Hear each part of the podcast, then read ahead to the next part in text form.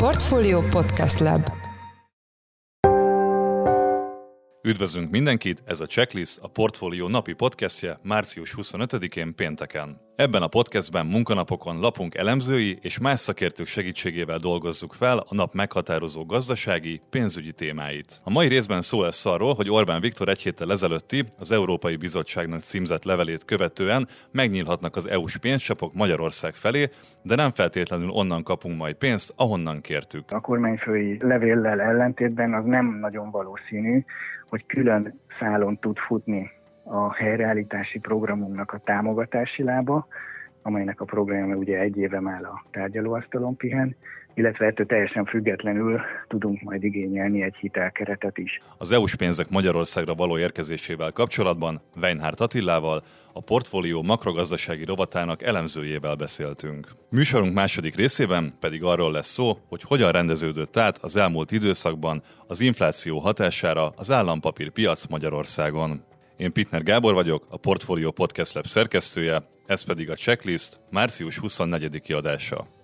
Mielőtt belevágunk első témánkba, egy fontos információ. A Portfolio Checklist adásai már elérhetőek minden nagyobb podcast platformon, köztük Spotify-on és Apple Podcast-en is. Ha ezeken a felületeken feliratkoztok a Portfolio Checklist csatornájára, akkor biztos, hogy időben értesültök a legújabb epizódokról. Orbán Viktor kormányfő egy hete a helyreállítási alap hitelkeretének azonnali rendelkezésére bocsátását kérte az Európai Unió vezetőitől. A miniszterelnök sajtófőnöke pedig a tegnap esti EU csúcson jelezte, hogy a levél hatására már is pénzhez jut Magyarország. Valójában azonban egy ettől teljesen eltérő támogatási jellegű forrás megszerzéséről van szó, amelyet egy eheti bizottsági javaslat tartalmazott. Itt van velünk telefonon Meinhardt Attila, a portfólió makroelemzője. Szia Attila, üdvözöllek az adásban. Szerbusz, köszöntelek én is, és a hallgatókat is. Kicsit helyez minket képbe, kérlek, hogy hogy el vannak kép zárva az EU-s pénzcsapok Magyarország felé?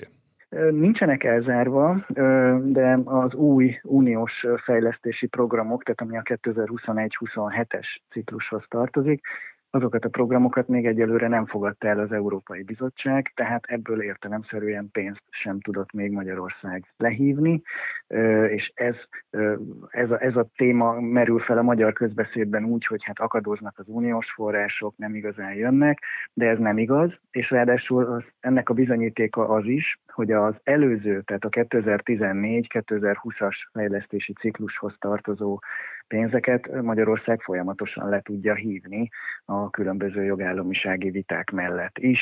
Az elmúlt hónapokban is hatalmas összegű pénzek érkeztek a magyar államkasszába, ezek több száz milliárd forintot tesznek ki, tehát gyakorlatilag a régi uniós ciklusnak a pénzei zavartalanul érkeznek a magyar államkasszába, az új fejlesztési ciklushoz tartozó pénzek pedig egyelőre azért nem, mert az ezekkel kapcsolatos programot még nem fogadta el az Európai Bizottság, tehát se a kohéziós politikai, se pedig a helyreállítási programmal kapcsolatos programjainkat egyelőre nem fogadták még el. Milyen és mekkora összegű támogatást kért egy hete Orbán Viktor az Európai Unió vezetőitől? A miniszterelnök levele ö, több kérést is tartalmazott, amelyek közül a legnagyobb figyelem arra irányult, hogy a, a helyreállítási programnak a hitel keretét is szeretné igénybe venni a, a magyar kormány. Ugye az egy éve beadott helyreállítási tervünknél csak a támogatási lábra nyújtottunk be egyelőre igényt, akkor a kormány úgy döntött, hogy átmenetileg elengedi ezt a hitelkeretet, most pedig ugye ez a kormányfői levél azt tartalmazta, hogy mégis kérünk ebből a keretből, ebből a hitelkeretből is pénzt. Tehát gyakorlatilag itt arról van szó, hogy ami Magyarországnak egyébként majd jár, azt a hitelkeretet is szeretné igénybe venni a magyar kormány. Egy éve ugye egy másik helyzetben még úgy gondolta, hogy ez egyelőre nem szükséges. Összes, hogyha a számok szintjén beszélünk, akkor a támogatási programunkra tavaly májusban egy 2511 milliárd forintos tervet nyújtottunk be az Európai Bizottságnak, majd ezt követően a nyári hónapokban a gyermekvédelmi törvény körül kibontakozott vita mellett, de valójában nem amiatt, hanem a, a közbeszerzési problémák és a korrupciós kockázatok miatt valójában ennek a programnak az elhaladása, elfogadása nem haladt előre, Ezt itthon ugye a kormány a gyermekvédelmi törvény számlájára írta, de ahogy említettem, más okok húzottak meg ennek a hátterében, és összességében gyakorlatilag egy év alatt nem sikerült eljutni odáig, hogy ezt a programot a bizottság jóvá hagyja. Most pedig ugye egy új helyzet, az orosz-ukrán háború mellett és az ebből adódó gazdasági nehézségek mellett a kormány úgy ítélte meg, hogy szükség lenne az egyébként rendelkezésre álló hitelkeretnek az igénybevételére is.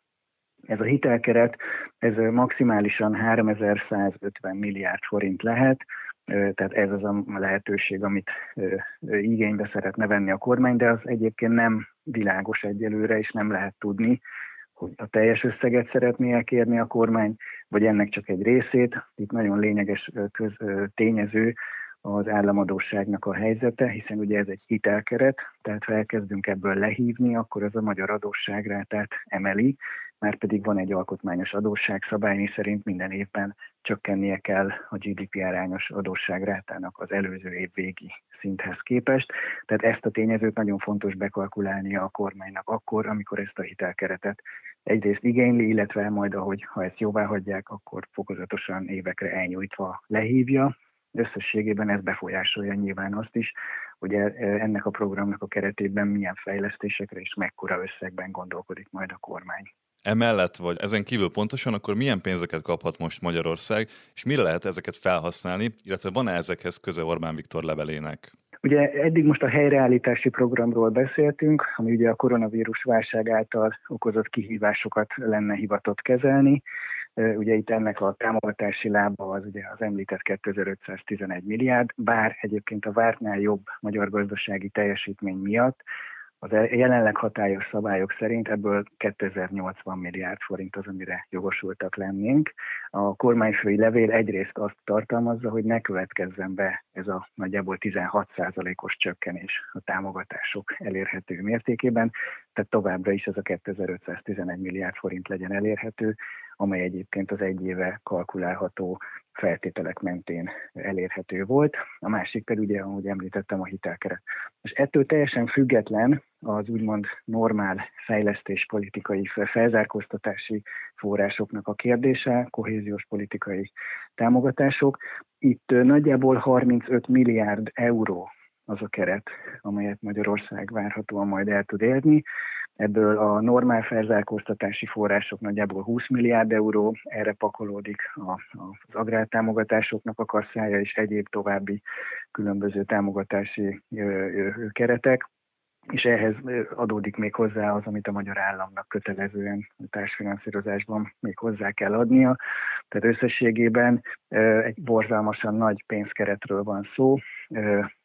Ennek az operatív programjai, tehát hogy mikor, mire, milyen fejlesztésekre akarunk pénzt küldeni, ezeket a kormány az elmúlt hónapok során kidolgozta, be is nyújtotta az Európai Bizottságnak, de ezeknek a programoknak az elfogadása még szintén nem történt meg. Itt egyébként nincs érdemi lemaradás a, a, a magyar kormány szempontjából a többi uniós tagállamhoz képest. Ezeknek a programoknak a kidolgozásával és elfogadtatásával más tagállamok is lassabban haladnak. Itt az, ami úgymond a, a látványos lemaradás, az a helyreállítási programunknak az elfogadása az említett okok miatt. Te mire számítasz, mikor állapodhat meg a bizottság és a magyar kormány például a helyreállítási keret sorsáról? Azt gondolom, hogy még legalább hónapokra vagyunk ettől. Tehát ugye Orbán Viktor a levelében most azt kérte, kettő kérése volt, két főbb üzenete volt. Az egyik az, hogy az ukrajnai menekült válságnak a, a kezelésére minél hamarabb, úgymond azonnal, és minél rugalmasabban felhasználható uniós forrásokat biztosítson az Európai Bizottság. Ez gyakorlatilag az eheti friss bizottsági javaslattal részben meg is történik, azaz ez a 300 millió euró, amelyet a miniszterelnök sajtófőnöke jelzett, hogy rövidesen Magyarország rendelkezésére áll, ez lényegében tehát egy friss bizottsági fejlemény mentén tudja Magyarország majd lehívni, ez ugye nagyjából 110 milliárd forint. Ez a menekültek fogadására, elhelyezésére, szállásolására, egészségügyi ellátására, oktatási témának a finanszírozására és számos egyéb ezzel összefüggő költségre lehet majd felhasználni. Számlát sem kell erről benyújtani, ez gyakorlatilag előleként az Európai Bizottság a következő hetekben ki fogja utalni a magyar államnak, így tehát gyakorlatilag van egy rövid távú, igen jelentős forrás ennek a humanitárius krízisnek a kezelésére. Tehát összességében, ha ebből a szempontból nézzük, akkor a kormányfőnek a levele, a sürgető levele, hogy minél gyorsabban és minél rugalmasabban adjanak pénzeket ennek a helyzetnek a, a kezelésére, ez a részben célt ért. De a kormányfő levelének a nagyobb figyelmet kapó része az ugye az említett helyreállítási programnak a hitel kerete, amelyről nyilván egyelőre még nem beszélhetünk, ez ez gyakorlatilag én azt gondolom, hogy nagyjából hónapokra vagyunk még attól, hogy ebben érdemi előrelépést lehessen elérni. Ennek az oka pedig az, hogy a kormányfői levéllel ellentétben az nem nagyon valószínű, hogy külön szálon tud futni a helyreállítási programunknak a támogatási lába, amelynek a programja ugye egy éve már a tárgyalóasztalon pihen, illetve ettől teljesen függetlenül tudunk majd igényelni egy hitelkeretet is. Nagyon valószínű, hogy ezt a két keretet össze kell dolgozni, egy programmá kell gyúrni, amelynek ugye nyilván időigénye van, azt el kell fogadtatni, és azt követően nyílhat majd meg ebből a pénz. Tehát ezért jelzem azt, hogy ez legalább még néhány hónap, mire eljutunk majd eddig a pontig. Köszönjük szépen. Weinhardt Attila, a portfólió makrorovatának elemzője volt a vendégünk. Köszönjük Attila, hogy velünk voltál. Köszönöm szépen én is a lehetőséget. Eljött az a pont, amikor kijelenthetjük, új szuperállampapírt találtak maguknak a magyarok. A megugró infláció mellett egyre kevésbé vonzó lépés a pénzt magyar állampapír pluszba fektetni. Ezzel párhuzamosan az infláció követő prémium magyar állampapír népszerűsége szárnyal, az elmúlt két hónapban gyakorlatilag átvette az állampapír plusz szerepét. Sőt, az állampapír plusznál most először fordult elő az indulása óta, hogy visszaesett az állománya. Itt van velünk telefonon Árgyánán Ágnes, a portfólió pénzügy rovatának elemzője. Szia Ági, üdvözöllek a checklistben. Sziasztok, üdvözlök én is titeket, meg a hallgatókat is. Mik a legfontosabb különbségek a Magyar Állampapír Plusz és a Prémium Magyar Állampapír között? Hát a fő különbségeket szeretnénk kiemelni, akkor ugye a prémium állampapír az sokkal régebb óta van jelen a piacon, mint a Magyar Állampapír Plusz. Utóbbi az 2019. júniusában indult útjára.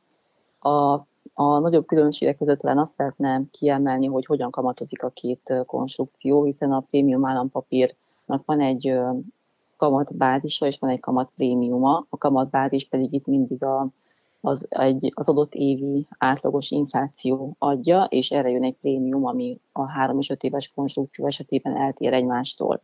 Ezzel szemben a, a Magyar Állampapír Plusz az egy lépcsős kamatozású papír, ami az elején fizet kevesebb kamatot, és a vége felé többet, és így összességében lehet azt mondani, hogy éves átlagos kamata a papírnak az 4,95 százalék. Mik a jelenlegi inflációs előrejelzések erre az évre, az év hátralévő részére, és ezzel szemben hogyan alakul ennek a két állampapírnak a kamata, mondjuk három és öt éves viszonylatban? Éppen a napokban jelent meg az MNB-nek egy friss inflációs jelentése, és azért ebben az MNB elég ö, módosította az inflációs pályát, legalábbis ahhoz képest, amit decemberben jelzett előre a, a jegybank. Igaz, hogy akkor mi nem lehetett látni, hogy lesz egy orosz-ukrán háború, de a friss jelentésben azt lehet látni, hogy idén, idénre az MNB már egy ilyen 7,5 és 9,8 közötti inflációs sávval kalkulál, tehát már az MNB vállalkozásaiban is benne van egy akár 10%-os infláció is idénre, és egyébként jövőre is emelkedett a, az inflációs várakozás. És hogyha ezeket figyelembe vesszük, akkor, akkor mindenképpen érdemes átgondolni azt, hogyha valaki most akar lakossági állampapírba fektetni, akkor, akkor MÁ pluszt vagy a P-mápot választja el, és a számok azt mutatják, hogy a prémium állampapírt éri meg jobban, nem csak 5 éves időtávon, hanem már 3 éves időtávon is. Hogyha megnézzük a két papírnak mondjuk egy, egy ilyen egyszerű számítással azt, hogy mennyit hoznak ezekben az időtávokban, akkor azt lehet látni, hogy, hogy három éves papír esetében a mi általunk kalkulált inflációs számokkal, amik egyébként az MNB-nek a számaira alapulnak, a, a prémium állampapír egy 6,7%-os éves hozamot tud biztosítani, míg a MÁ plusz ugyanezen az időszakon csak 4,43%-ot, 5 éves időtávon pedig a PMAP 6,6%-os hozammal tud kecsegtetni szemben a MÁ plusz 4,95%-ával. Szuper állampapírnak ugye a legkeresettebb állampapírt hívjuk. Hogy alakult a Magyar Állampapír Plus és a prémium magyar állampapírok állománya az elmúlt időszakban? Ugye szuper állampapírként mindeddig a MÁ pluszra hivatkoztunk, hiszen azt lehetett látni, hogy amióta elindult 19. júniusában egy rendkívül erős keresetet mutatott a, a papír, ezért is neveztük el, vagy ezért is lett ez a köznyelven szuperállampapírként titulálva, de most már az látszik, hogy, hogy ez, a, ez a titulus kell átkerülni a prémium állampapírhoz, mert a számok is azt mutatják, hogy hónapról hónapra csökken a MÁPLUS-nak a kereslete, és ezzel szemben pedig nő a prémium állampapírnak a, az állománya. A, jelenleg csak februári adatok vannak, amik ugye frissek, és abból azt lehet látni, hogy szuperállampapírban, tehát a Magyar Állampapír Pluszban van 6265 milliárd forintnyi megtakarítás, ez viszont közel 100 milliárddal kevesebb, mint amit tavaly év végén volt a papírban. Ezzel szemben pedig a prémium állampapírban van jelenleg 2450 milliárd körüli megtakarítás, és ez 250 milliárdos növekedés mutat december végéhez képest. Ezek alapján mondhatjuk, hogy a magyar lakosság láthatóan reagált és jól reagált a reálkamatváltozásokra? Igen, ugye azt azért lehet látni, hogy a magyar lakosság egy valamennyi hónapos csúszással reagálja le az inflációnak a, az emelkedését, tehát pont a prémium állampapírnak a, a számainál lehet látni azt, hogy ahogy emelkedik az infláció, pár hónappal később követi ezt a prémium állampapírnak a, az állomány növekedése is, tehát a, a magyarok is látják, hogy akkor érdemesebb egy magasabb inflációs környezetben a, a prémium állampapírt választani.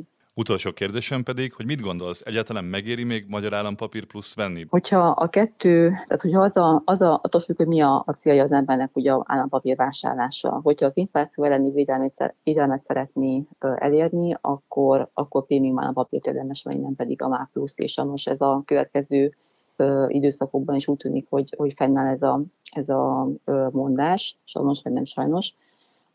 Ha viszont valaki a bankbetétekkel szemben keresi a MÁ plusz, tehát egy olyan típusú befektetést keres, mint amit a bankbetétek is nyújtanak, ugyanolyan likviditást, akkor a MÁ plusz az egy mindig, még mindig egy jó alternatíva ehhez képest.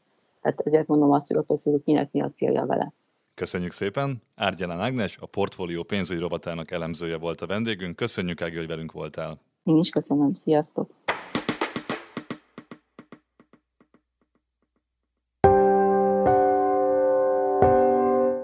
Ez volt a Checklist, a Portfolio napi podcastje március 25-én pénteken. Ha tetszett, iratkozz fel a podcast csatornánkra a Spotify-on, az Apple Podcast-en vagy a többi nagyobb podcast felületen. Ha a Spotify-on a podcast csatornánknál rákattintasz a csengőre, akkor értesítést is kapsz majd, amint elérhetővé válik egy új epizód. Az adás elkészítésében részt vett Gomkötő Emma és Forrás Dávid, a szerkesztő pedig én, Pitner Gábor voltam.